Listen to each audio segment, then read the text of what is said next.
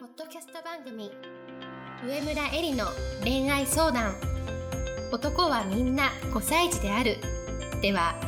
上村えりが1万人以上の女性の美に関わり経営するサロンやブログを通して3000人以上の男女の悩みを解決してきた経験から周りを輝かせて自分の輝き自己実現していくためのメソッドをお伝えしていきます。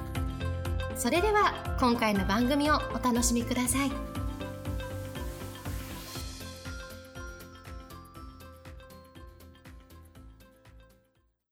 こんばんは、上村えりです。今日も、ポッドキャスト、上村えりの恋愛相談、男はみんな5歳児であるを始めたいと思います。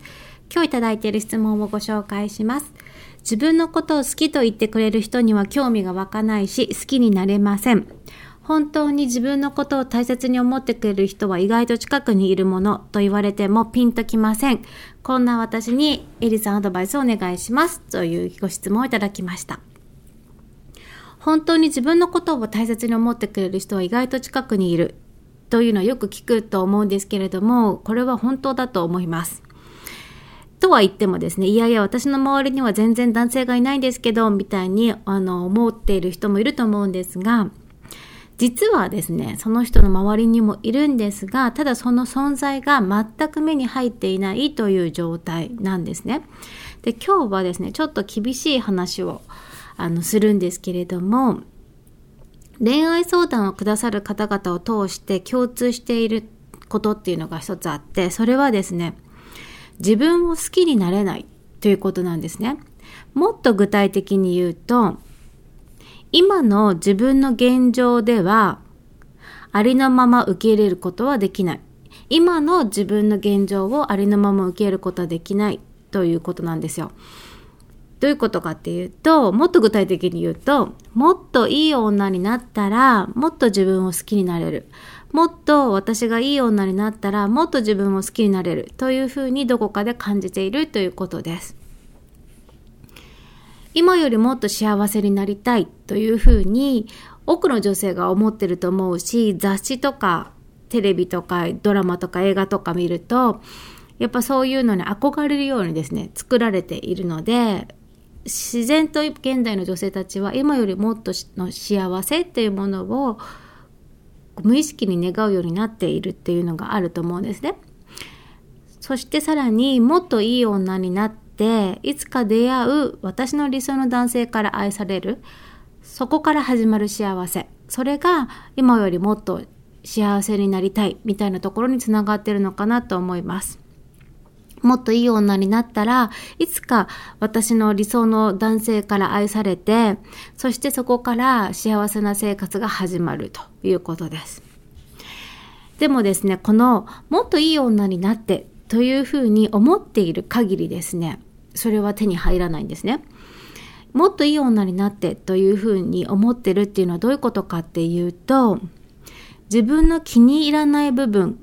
が今あって、それを受け入れられないということの表れなんです。自分の気に入らない部分っていうのは何かっていうと、例えば容姿、性格、現在の現状、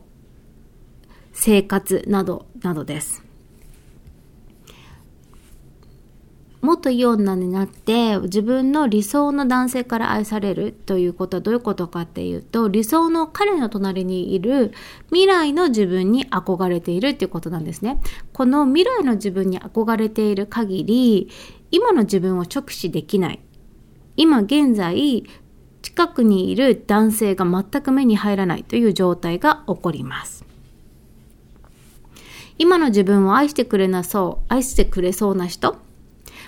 に最初からですね、無意識なんですけれども、恋人候補としてその男性を見ないようにしてしまう。とか、無意識に気づかないとか、あの、気づいててもわざと無視しちゃうとか、そういうことが起こっちゃうわけですね。あの人は友達だから、みたいに決めつける。あとは、例えばですね、仮にその男性が自分のことを好きで言ったと言ってくれた人が、一応、あの、友達に紹介したりとか、親に紹介しても、大丈夫そうな人。一応世間的に見てちゃんとしているそうな人。だったら、あの、拒絶をしないでですね、一応付き合ったりするんですね。だけれども、結局はだんだん彼に興味がなくなってきたりとか、彼の細かい言動にだんだんイライラしてきたりとかして、ある日突然、いろんなこう自分の心の中の言葉にならない原因のわからないモヤモヤが爆発して、ある日突然別れたい。というふうになったりします。でですね、え、ー、と、自分のことをですね、好きだと言ってくれる人に興味が湧かないっていうのは2つのケースがあります。1つは見下し方と怖もう1つは怖がり方なんですね。1つ目の見下し方っていうのはどういうことかっていうと、この程度の男に好かれて付き合うのは嫌だと。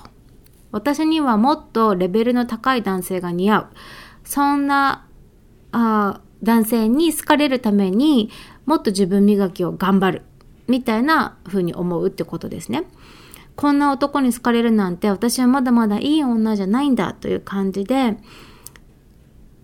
今の自分に全然満足もしてないし、同時に相手を見下している。こんな今の自分を好きになってくれる男性なんてダメという形で、相手を受け入れてないし、相手を見下して馬鹿にしているというケースです。あとはですね、この人は私のタイプじゃないというふうに、相手のことを何も知らないのに決めつけるっていうのも、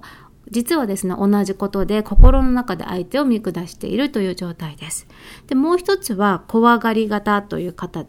方なんですけれども、この人が好きになってくれた私は本当の私じゃない。本当の私は全然ダメだから、本当の私がバレたら嫌われちゃうかもしれないと。自分のダメな部分がバレるのではないかというふうに不安になってしまって、相手の行為を素直に受け入れられない。相手に向き合えないというケースです。で、今見てきた見下してしまうのも怖がってしなしまうのも根本は同じで根本は今の自分のことが受け入れられない自分のことが簡単に言うと嫌い自分のことが好きじゃないと今の自分が好きじゃないということです。でですね、自分のことを好きになるとか、今のままの自分を受け入れられるようになるっていうのは、これまたよく、あの、聞く話だと思うんですけれども、この言葉ね、今の自分を好きになるという言葉ね。でもそれ、これって本当そんなに簡単にできることじゃないんですね。で、えっ、ー、と、できることじゃないんだけれども、全てのですね、恋愛の苦しさ、人間関係の苦しさっていうのは、この自分のことが受け入れられない、今の自分のことがありのまま受け入れられないことに原因があります。で、私もですね、あの、今日でポッドキャスト110回目なんですが、まあ、あの日々皆様の相談に乗る中でどうしたらですねそれを解決できるかなと解決できる手助けができるかなというふうに日々考えているところです。でですねまだまあ具体的な告知はできないんですけれどもあの今考えている中で4月ぐらいからあのオンラインセミナーをしようかなというふうに考えています。あの、どうしてオンラインかっていうと、遠方でもやっぱり参加してほしいし、あの、例えば時間とか日時が合わなくて、都合が合わなくても聞けるような形っていうのを考えたいなというふうに思ってます。とそして、そんなにあの高いお金でやるつもりもありません。一人でも多くの方にあの聞いてもらえたらいいなと思っていて、あの、今考えてるところなんですけれども、少しこう、そういうようなことに向き合える教材を作りたいなというふうに思ってます。で、私自身がですね、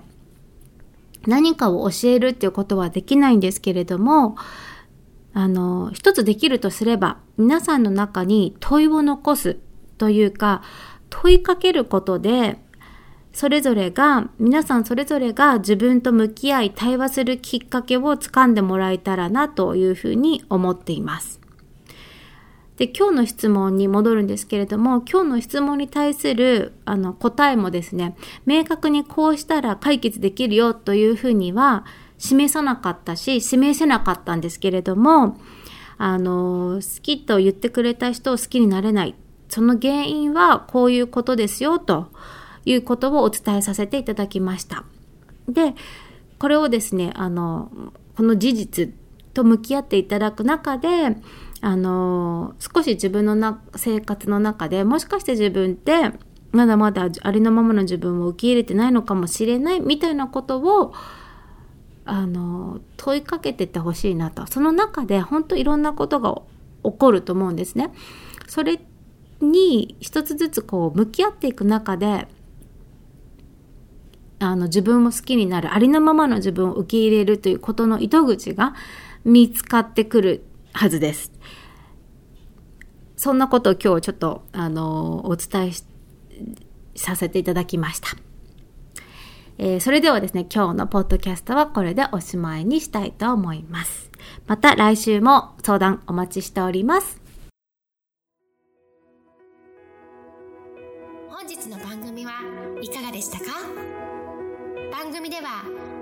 村えりに聞いてみたいことを募集しています。ご質問は web 検索で上村えりスペースウェブサイトと検索ブログ内の問い合わせからご質問くださいまたこのオフィシャルウェブサイトでは無料メルマガやブログを配信中です次回も楽しみにお待ちください。